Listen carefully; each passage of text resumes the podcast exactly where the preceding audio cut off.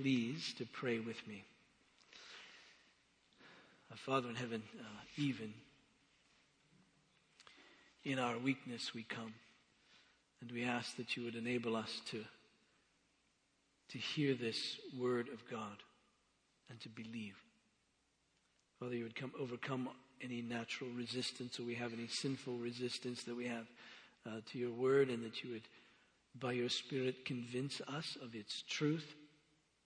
Strengthen us, therefore, in it and by it and through it for the calling that you have upon us and for the life that we are to live. So help us now, I pray. In Jesus' name, amen. Turn, please, to Second Timothy uh, in chapter one. I want to begin reading with verse three and then read through chapter two, verse one. That will break us, at least in the translation that I have, in the middle of a sentence. But, um, but I want to take us through chapter two, verse one. Hear the word of God. I thank God, whom I serve as did my ancestors, with a clear conscience, as I remember you constantly in my prayers, night and day. As I remember your tears, I long to see you, that I may be filled with joy, reminded of your sincere faith, a faith that dwelt first in your grandmother Lois and your mother Eunice, and now I'm sure dwells in you as well. For this reason, I remind you to fan into flame the gift of God which is in you through the laying on of my hands. For God gave us a spirit not of fear, but of power and love and self-control. Therefore, do not be ashamed of the testimony about our Lord, nor of me, his prisoner, but share in suffering for the gospel by the power of God, who saved us and called us to a holy calling, not because of our works, but because of his own purpose and grace, which he gave us in Christ Jesus before the ages began, and which now has been manifested through the appearing of our Savior Christ Jesus, who abolished death and brought life and immortality to light through the gospel, for which I was appointed a preacher and apostle and teacher, which is why I suffer as I do. But I am not ashamed, for I know whom I have believed, and I am convinced that he is able to guard until that day what has been entrusted to me. Follow the manner, follow the pattern of sound words that you have heard from me in the faith and love that are in Christ Jesus. By the Holy Spirit who dwells within us, guard the good deposit entrusted to you. You're aware that all who are in Asia turned away from me, among whom are uh, Phygelus and Hermogenes. May the Lord grant mercy to the household of Onesiphorus, for he refreshed me and was not ashamed of my change, but when he arrived in Rome, he searched for me earnestly and found me. May the Lord grant him to find mercy from the Lord on that day, and you well know all the service he rendered at Ephesus. You then, my child, be strengthened by the grace that it is in, that is in Christ Jesus. Now, that's, that's the expression I want to draw our attention to this morning, this chapter two, verse one. You then, my child, and remember, Paul's writing to a young man, Timothy, his child, as he puts it. He's not his, his um, natural father. He's more his spiritual father. And so he writes to him in this very personal, pastoral, fatherly kind of way. You can see the relationship that Timothy and Paul have as he knows his, his grandmother and his mother and his upbringing and all of that. He he he uh, he, he knows Timothy inside and out.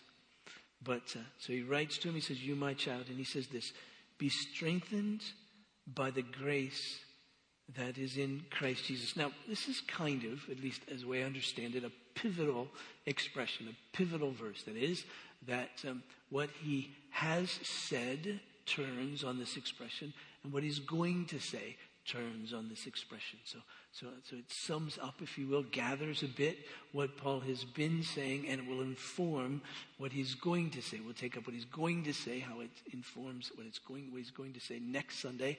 This Sunday, we're going to catch up what he's been saying in this expression. Be strong, be strengthened, he said, by the grace uh, that is in Christ Jesus. So, so let me begin with some grammar. That's exciting, isn't it? I can tell everyone, yes, some grammar. I need some grammar. Uh, and you learn this in the fourth grade, but but but if it's going to help you uh, to really see this and to, to quote, to help me, I'm going to quote uh, a friend of mine, Jerry Bridges, from a book that's actually going to come out uh, probably the first of the year called Transforming the Transforming Power of the Gospel. He deals with this expression. By the way, those of you who know Jerry, he's um, having on Wednesday, he's being checked to see if he needs to have a heart valve replacement. So be praying uh, for our dear friend. Um, but he, he, he puts it like this. He said, the verb be strengthened is what is called a present passive. It's a command, but it's a present passive. It says present means a continuous ongoing action. That is, it's in the present tense, so it's always present. So you're always to be doing this. That's the sense of it there. Present means a continuous ongoing action. Passive means something is done to the subject. Normally, when we have a command, the subject is to do something. But, but you'll notice he, he commands Timothy to be strengthened by something. So it's it's it's it's present. It's, he's always to live in this place of being strengthened. But something that is strength is happening to him. He's being strengthened. So Jerry writes, passive means something is done to the subject. We might render Paul's words this way. Be continually strengthened by a source of strength from outside of you. And what is that source? It is the grace that is in Christ Jesus. It's the power of God coming through to us, through Christ, and applied to us by the Holy Spirit. Now that would be great news, really, to Timothy. Now, if you've been following with us as we've worked our way through First Timothy and now a little bit into Second Timothy, these letters that Paul's writing to, to Timothy, this pastor in Ephesus and this young pastor, you realize that Timothy had certain things about him. It appears as if he was timid by nature. We might say an introvert, someone who wasn't energized necessarily by being with people or in front of people. I mean, yeah, I had his alone time, and, and he was timid. It, it appears as if there were, there were some false teachers in, in, in the church in Ephesus, and, and, and, and Timothy was commanded by Paul because of his calling to, to, uh, to approach them, to confront them. That would not be an easy thing for him to do, to debate them, if you will. And, and so we have this natural timidity, and, and, and, and plus Timothy was young, and so they wouldn't necessarily respect him because of his of his age. And so all that kind of against him. It appears as if he was a bit sickly. Paul, remember, in his first letter says to Timothy to take a little wine for your stomach. So the anxiety must have been getting to him in some regard. We can read all that perhaps into this. So, so we get this word would be a good one for Timothy, that Paul didn't simply just command him to be strong, but rather he said, be strengthened by something. Be strengthened by the grace that is in Christ Jesus, if you will. It will come to you, this grace that is in Christ Jesus, and it will strengthen you.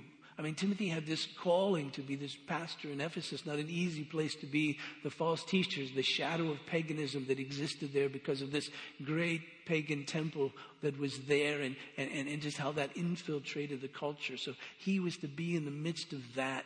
Not only that, Paul would speak to Timothy about sharing in Paul's suffering. Notice how he puts it in verse eight. He says, therefore, do not be ashamed of the testimony about our Lord, nor of me, his prisoner, but share in suffering for the gospel by the power of God. And so you get this sense, here's Paul writing from prison, suffering because of the gospel. And he says to now Timothy, I want you to share in this suffering. Don't be ashamed of it. Don't think, oh, Paul's in prison, I can't really. No, no, no. Don't be ashamed of my chains, but actually share in this suffering. In fact, Paul would say later in chapter three and, and, and, and, and verse twelve, he would say, indeed, all who desire to live a, love, a, a godly life in Christ Jesus will be persecuted. And so he's saying this to Timothy, listen, if you want to live a godly life in Ephesus, the likelihood is that you are yourself going to be persecuted. And we realize that this was not just simply a hypothetical for Timothy, because the author of Hebrews, at the very end of that um, letter to the Hebrews, verse twenty-three, the author of Hebrews says this, you should know that our brother Timothy has been released. And so Timothy must have, at some point in time, himself been arrested. And now the author of Hebrews is saying he's going to be released. And he says, with whom I shall uh, see you if he comes soon. And so, uh, so Timothy knew that. He would know that. And so all this is coming. So, so how is he going to endure all of that? But not only that, in Timothy's life, he was a man. And as a man who was a believer in Jesus, desiring to follow Christ, would deal with all of the same things that human beings deal with in the context of their sin. Uh, Paul commanded Timothy to flee uh, the sins, if you will, of his youth, to flee sin. And so we realize that Timothy, just like the rest of us, is dealing with sin. How is he going to be strengthened? How is he going to be strong enough to deal with sin and temptation? Well, Paul says, be strengthened. Receive this strength that is in the grace that is in Jesus, that is in Christ Jesus, that he gained for us, merited for us, the same grace that saved you, the, the same grace that brought you reconciliation with God. This same grace now strengthens you. So be strengthened by that. Paul would be saying, I'm not calling you to be strong in and of yourself, but you'll be strengthened.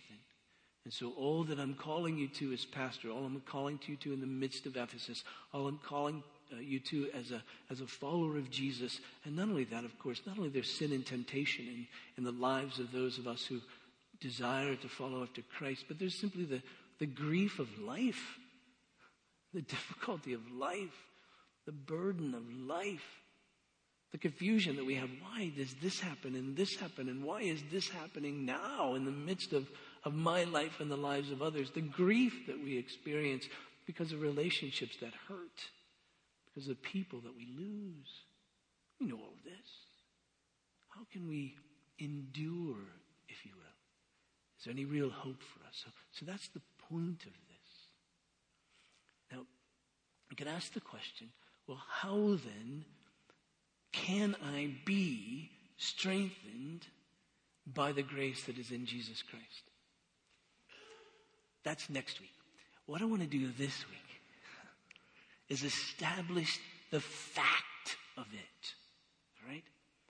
Now, I actually think establishing the fact of it, that is, that there is strength that is ours, that is by the grace that is in Christ Jesus, is the bulk of it. In other words, once we get our minds and our hearts, our very lives around the fact of it, then the how-to is, is, is, is, is, is easier, if you will. But the how-to makes no sense uh, without the fact of it. So, so here we are, because you see, this expression of, of the this be strengthened by the grace uh, that is that is in uh, Christ Jesus uh, is a very important one for us as well, because all the things that Timothy was faced with, we are faced with as well. Um, uh, persecution, physical persecution, uh, isn't really the course of our lives. It's a very difficult thing for us to relate to, but there is a sense of, as Christians, we understand an emotional and a social kind of persecution, if you will, that that which is against us, that marginalizes us in the context of the culture. If you don't believe that, sit on an airplane and explain to someone, person sitting next to you, what you believe as a Christian. Begin to explain about human nature and the fact that we believe that we're sinners in the sight of God and that we're without hope except in his sovereign mercy, meaning that, that, that, that we understand that we've rebelled against God and we come under his just judgment because we believe that God is holy and just. And, and to share that we also believe that God is love, but what that means is that he's provided this salvation for us only through Jesus. Only, emphasize the only, that's the offensive part, you see. Only through faith in Jesus. That Jesus is the only one who's conquered sin and death, and it's only by trusting in him that we join in that, and thus sin and death conquered for us through him. That what we need is righteousness, and Jesus provides that through his life. What we need is forgiveness, and Jesus provides payment of penalty by way of paying for the debt of our sin. And we believe that. We believe that there's only two destinies, if you will, for human beings. That is to be judged by God and eternal and, and receive eternal punishment, or to be forgiven and be in his presence, gracious presence, for all of eternity. We believe that. And that's even before we get into the various social kinds of things that that um, that, that people uh, have difficulties with us about, concerning human sexuality, concerning the sanctity of life, and so forth. When you think all of that, and, and we share that. And while people in our culture are often very kind to us, and I appreciate that, they listen to us, they don't ridicule us to our face, yet just living in the notion that we're on the outside of everybody else, all of our neighbors, there's a certain sense of difficulty in that. And how do we maintain the strength in order to hold to that which is true and to live that out and to share that which is true with others?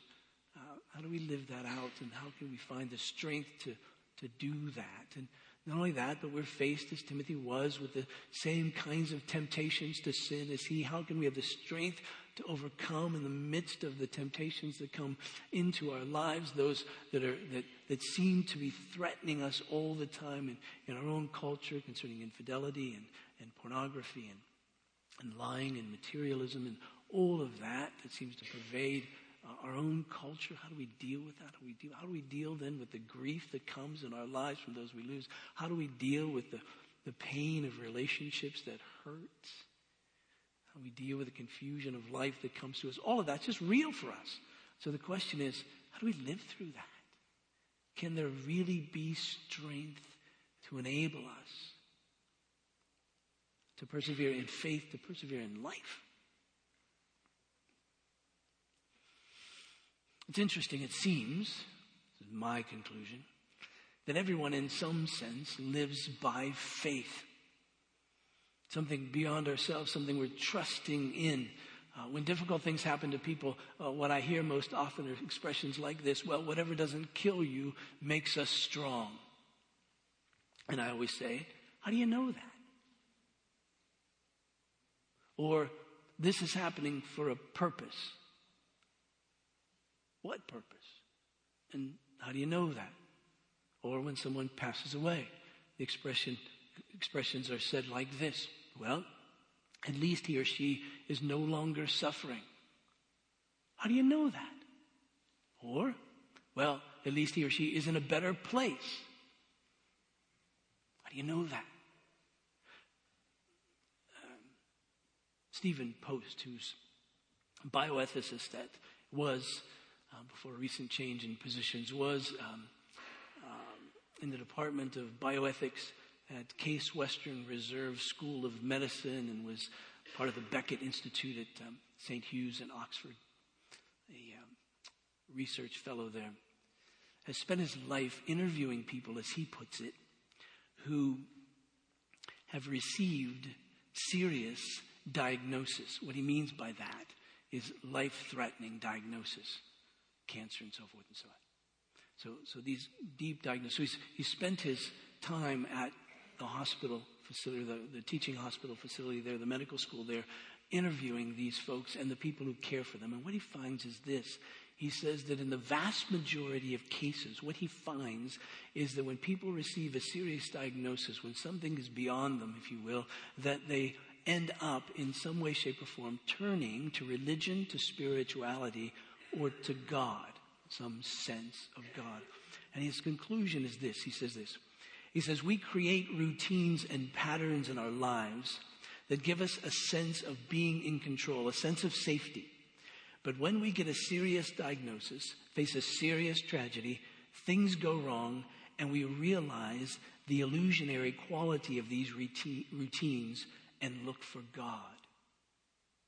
He says, you know, we, we sort of go through our lives with various routines, and, and we feel through through the patterns of our life that we're in some sense in control, that there is some sense of safety. But but then some things happen in our lives that pull that sense of control, pull that sense of safety out from us. And then we look for something beyond ourselves, if you will, to, to find purpose, to find meaning, to find strength, to find help, so that we can continue on, so that life just isn't worthless at that point. Now, please understand that I don't think that every search or every claim for religion or for spirituality for, for God is a good thing for us. It may well just be another illusion. I, I think the danger for human beings is that we end up having faith in a God of our own making. We trust in faith, if you will, in that which we've drawn to say, well, this will help me. There is purpose. And we sort of, we sort of um, grit our teeth and say, yes, this must be true. Because if it isn't, then we're really sunk. So we believe it, this sort of God of our own making. But the point is that we must be strengthened, else life has no meaning. We must be strengthened, or we won't survive it. And so Paul comes to Timothy in the midst of his calling, in the midst of his life, and thus he comes to us in the midst of how he's called us, in the midst of our lives, and says, trust me. No, trust God. There is strength, so be strengthened by it. It's real strength. It isn't illusionary. And so he goes on to say, here's why I know it's not illusionary, because you see, Timothy, it comes out of the same grace that saved us. No, notice how he puts it, verse eight. He says, therefore, do not be ashamed of the testimony about our Lord, nor of me as prisoner, but share in suffering for the gospel by the power of God, who saved us and called us to, and that to could be a to or a with. So keep that in mind. Some versions have with, some have to. Who saved us and called us to a holy calling, not because of our works, but because of his own purpose and grace, which he gave us in Christ Jesus before the ages began, and which now has been manifested through the appearing of our Savior, Christ Jesus, who abolished death and brought life and immortality to light through the gospel. Wow. He says, listen, Timothy, that same grace that saved you, that same power of God that saved you, is the same power of God that strengthens you. It came, he said, by God's own purpose and grace. He saved us and he called us. We want to go with this preposition with, a holy calling, meaning that this calling was effective, that he called us. As Jesus would put it, he gave us ears to hear, or as Jesus would put it, he gave us new life in the midst of this calling. He called us effectually. It was effective. We heard this call and we said yes to it. Within the call came the ability to believe, if you will. And so he says this, this holy calling was sacred, was from God. And he called us then to live lives of holiness. So he says, who saved us and called us to a holy calling, not because of our works, but because of his own purpose and, and grace. He said it wasn't because of our, our works. We read, of course, in the sort of well-known passage in Ephesians in chapter two, verse eight, Paul writes, for by grace you've been saved through faith, and this not your own doing. It's the gift of God. It's gracious. It's a gift. It doesn't depend upon us, if you will. We don't do anything to merit it. We haven't given him anything to coerce him to give something to us. And again, these categories blow our minds, really. And this is not of your own doing. It's the gift of God, not a result of works, so that no one may boast. In other words, I can't boast in this salvation. You can't boast in this salvation. You can't say, look at me, look at what, look what I've done. No, no, no, it isn't that at all. Now notice, if you want to have a blown gasket in your mind, he says, who saved us and called us to a holy calling, not because of our works, but because of his own purpose and grace, which he gave us in Christ Jesus before the ages began. He said, listen, this is so much not of your doing, Timothy. It's so much not of your own works that this was God's purpose and plan to save you before the ages began.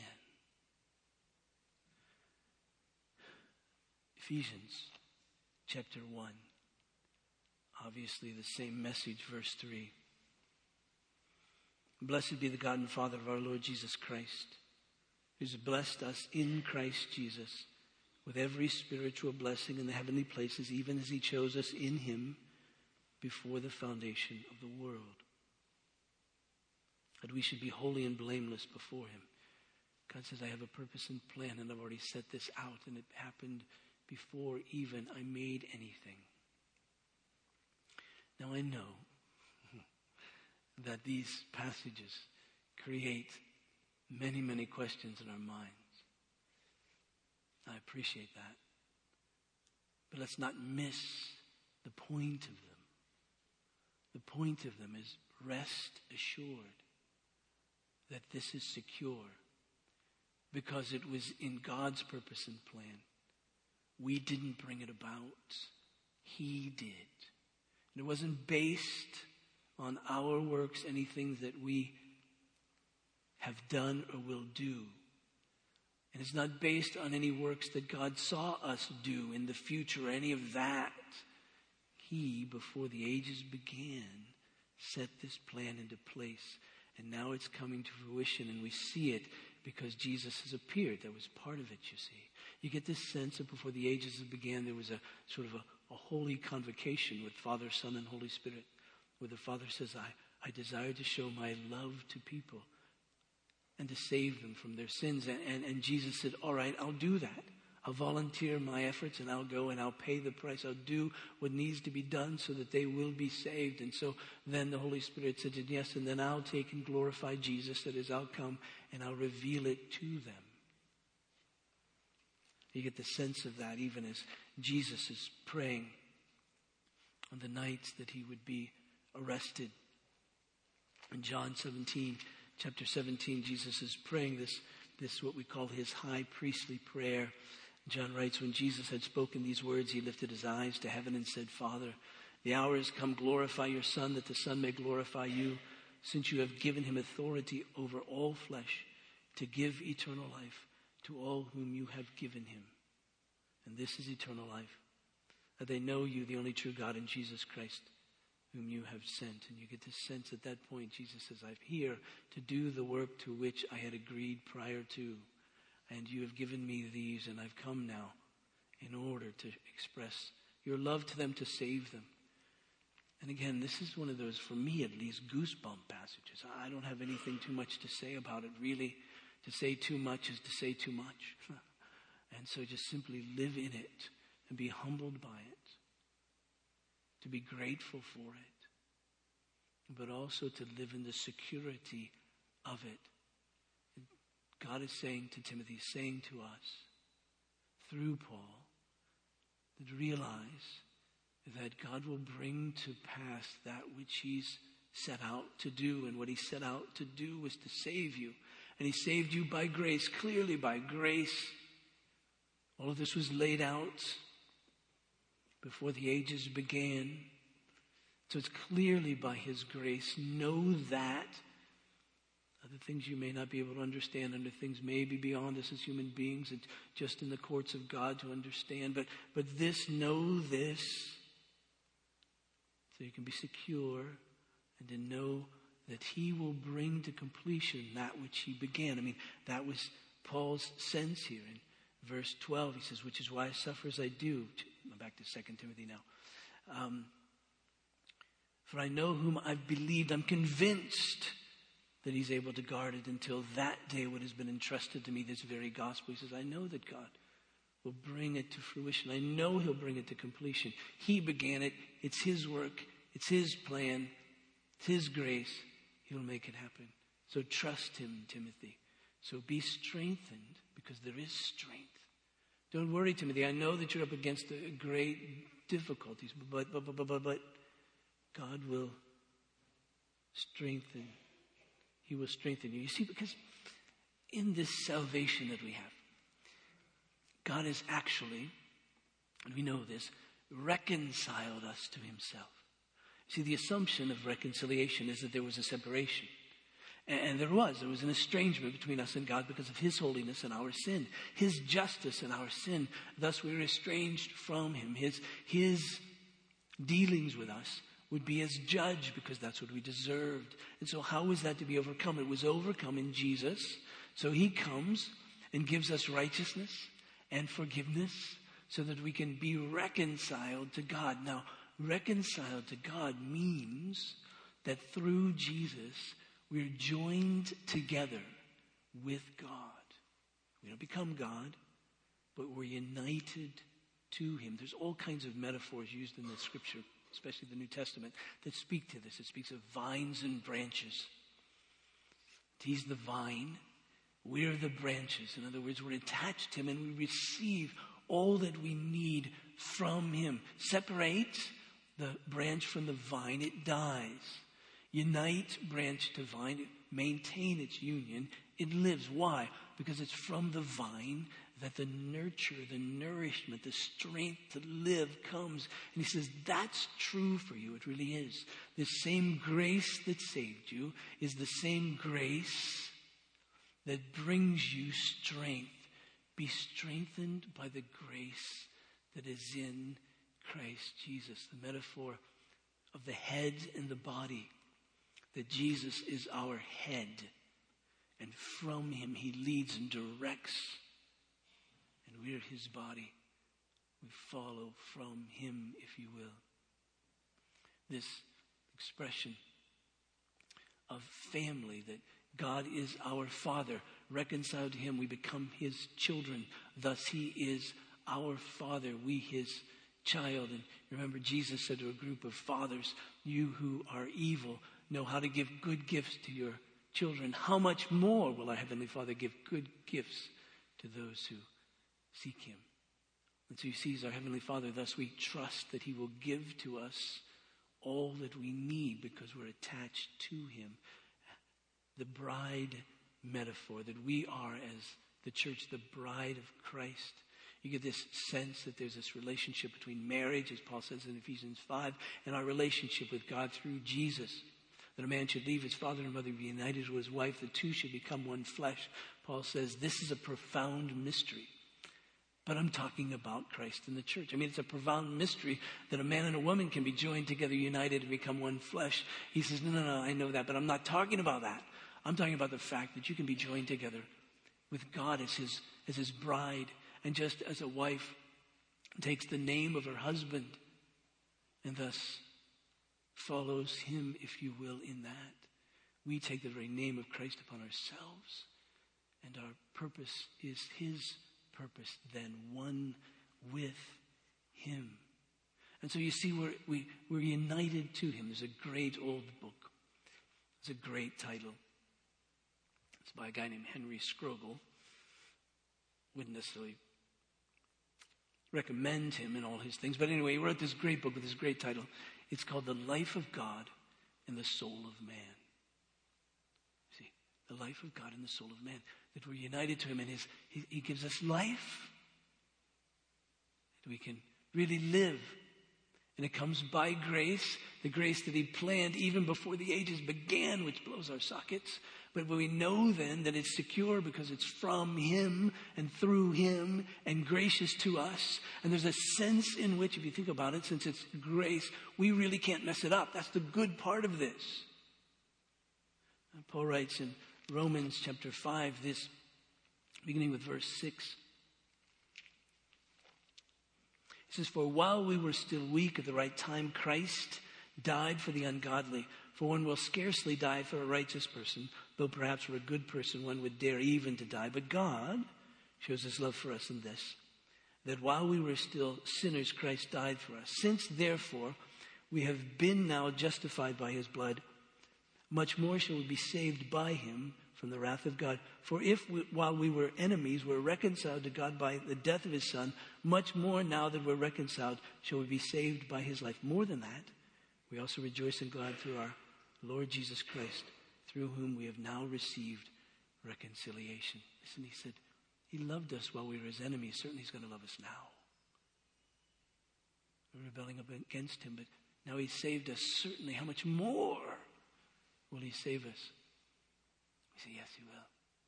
He'll give to us strength because you see, we're now united with him and his life will flow to us.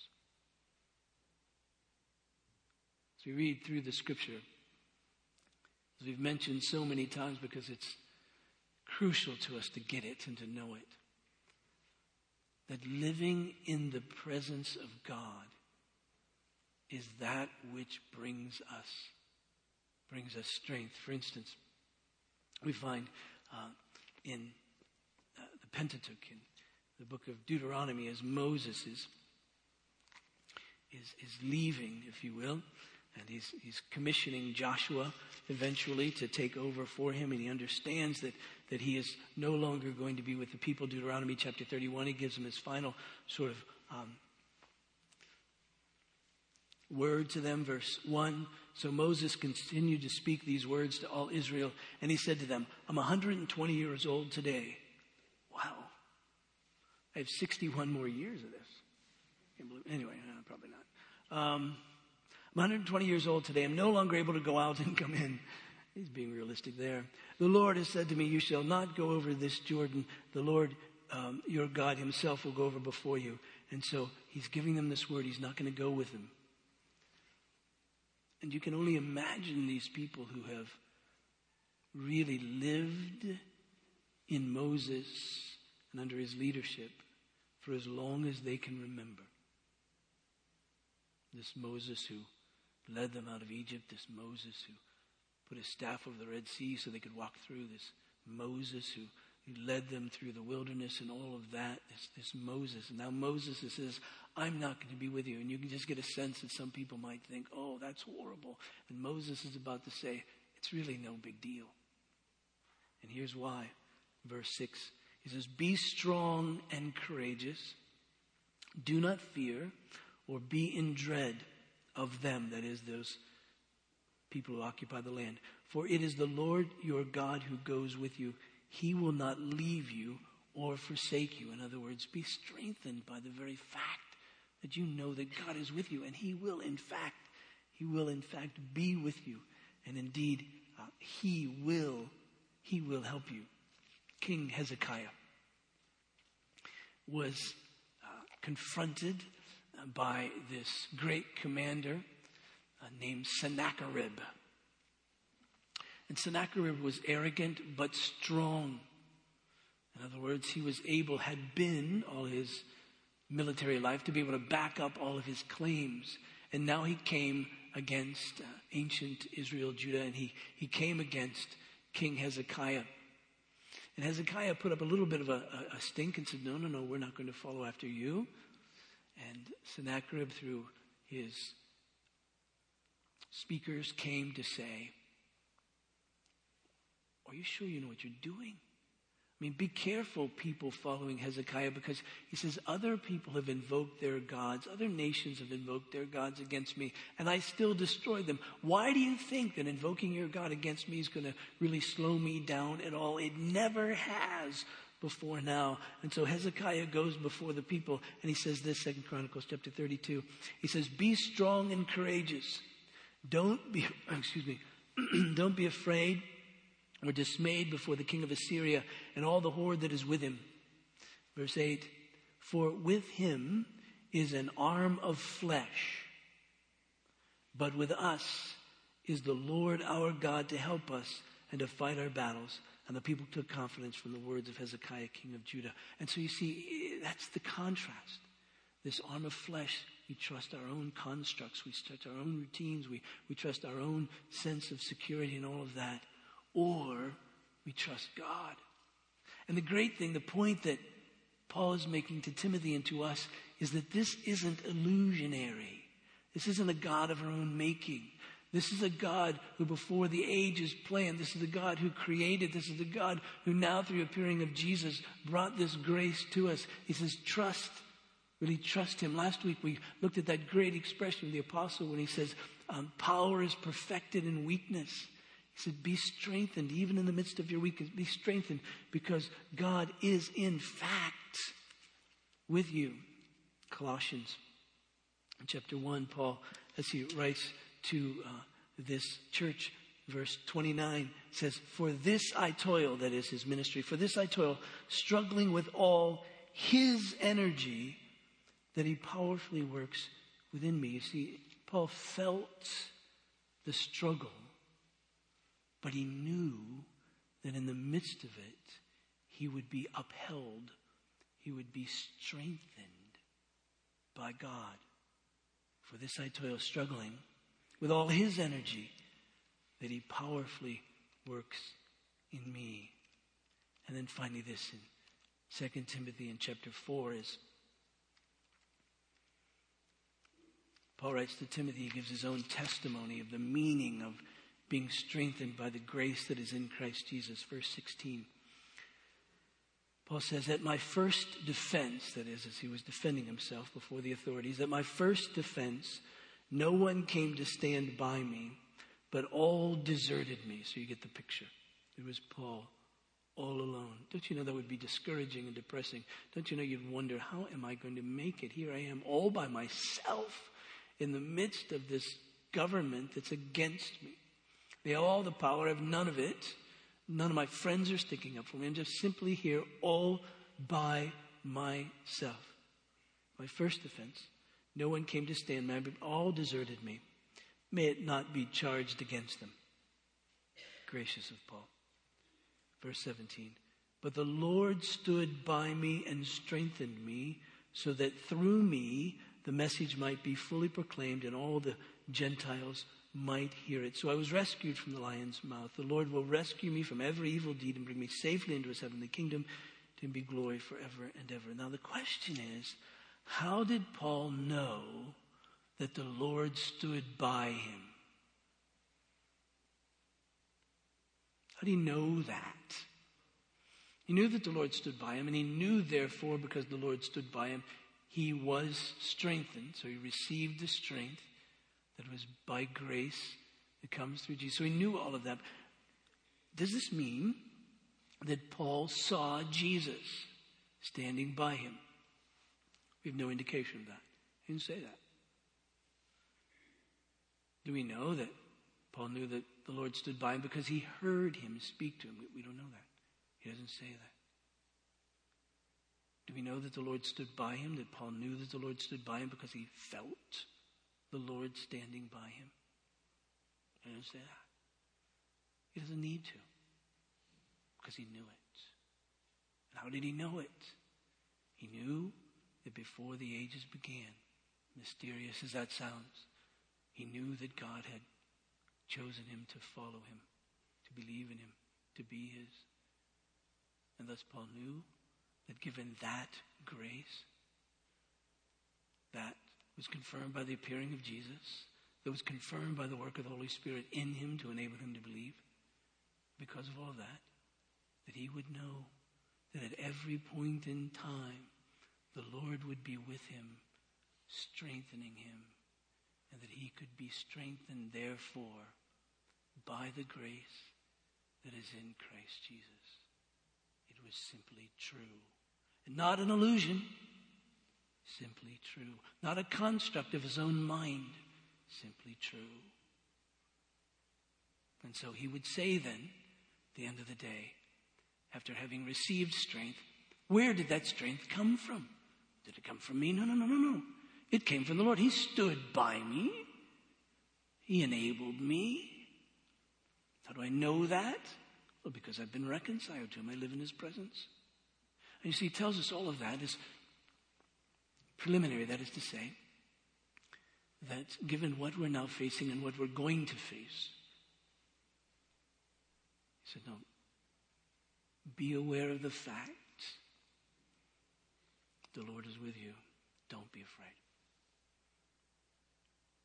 I don't know about you, but I could make a list right now, and on some days it would be a very long list of things would scare me.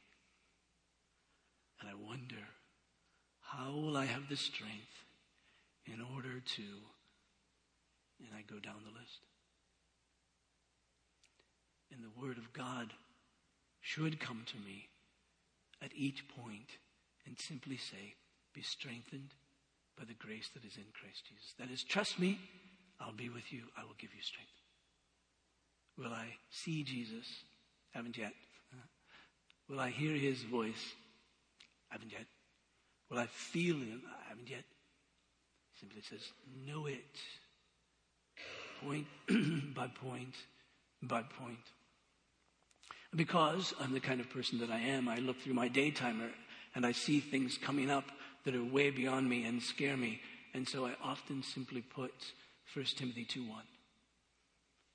Because I figure God's already there on that date ahead of me. And when the time comes, when I need it, as I need it, he will give me strength. What will I feel? Probably weak. But he'll give me strength.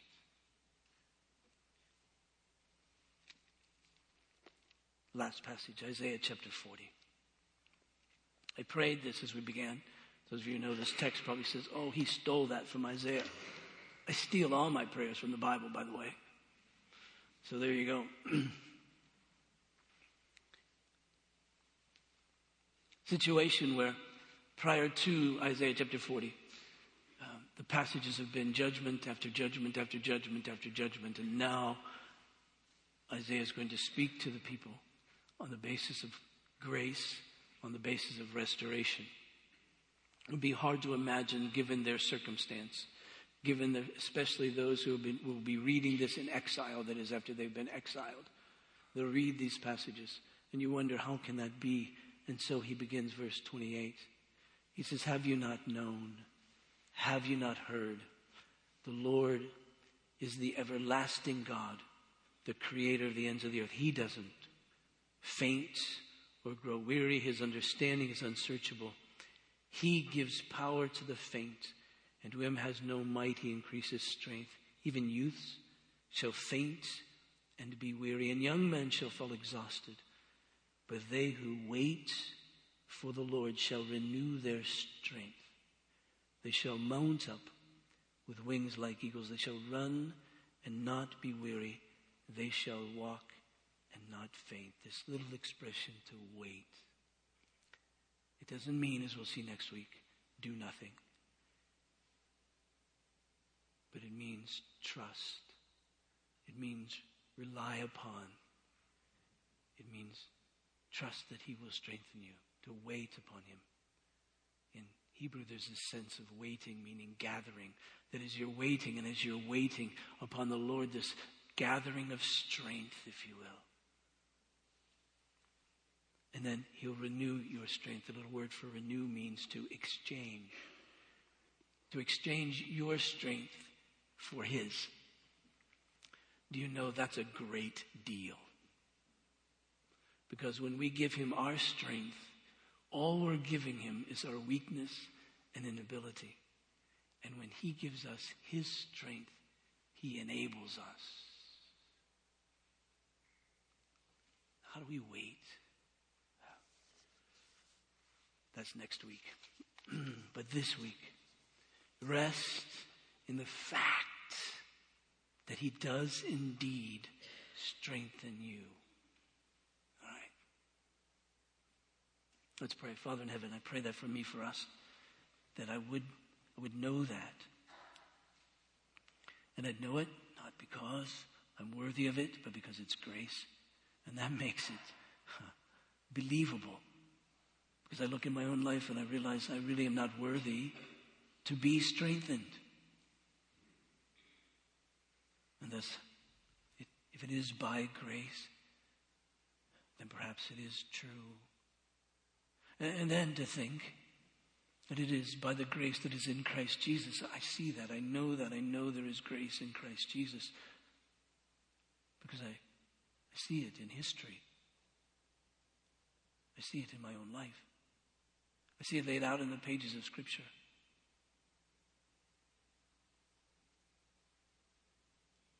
So I trust that you'll grant strength to me, to us, even as we live. And we don't have to make things up. We don't have to pretend. We needn't have illusions, but we can know. I pray, God, for those who are going through the difficult things of life that make us afraid. I pray that they would be strengthened by the grace that is in Christ Jesus. Pray, God, for those who are facing unemployment, that are facing problems in relationships, facing problems of health, facing deep discouragement and worry, hurts, grief. Those who see their calling as husbands, as wives, as moms, as dads, as being overwhelming, you'll strengthen them, that they'll know that there is strength that comes by way of grace that is in Christ Jesus. For us as a church, fathers, we face the overwhelming task of being salt and light in this community and throughout the world, to share our faith with people who do not believe, who to engage in good discussion of that which is true, to have courage to stand for Christ. And Father, that you would strengthen us in that, even by the grace that comes through Christ Jesus. For those, Father, we support in ministry in various kinds of ways, whether it be the Pregnancy Care Center, or those who do ministry on campus, or those who do ministry throughout the world. We pray that you would strengthen each, give courage to each, and this by the grace that is in Christ Jesus. And this, Father, we pray in Jesus' name. Amen. Please stand for the benediction.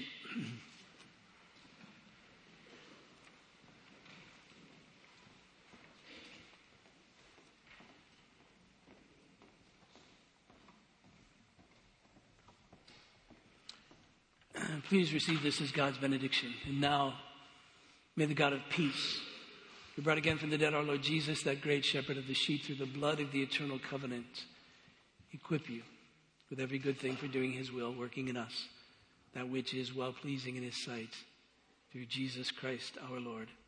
And together let us sing.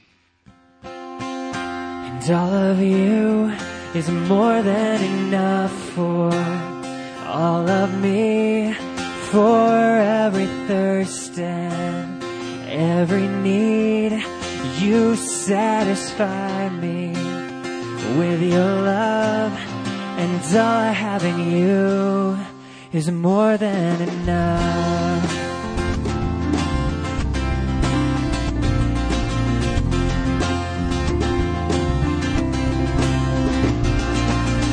You are my supply, my breath of life, still more awesome than I know. You are my reward, worth living for, still more awesome than I know. And all of you is more than enough for all of me, for every thirst and every need. You satisfy me with your love, and all I have in you is more than enough.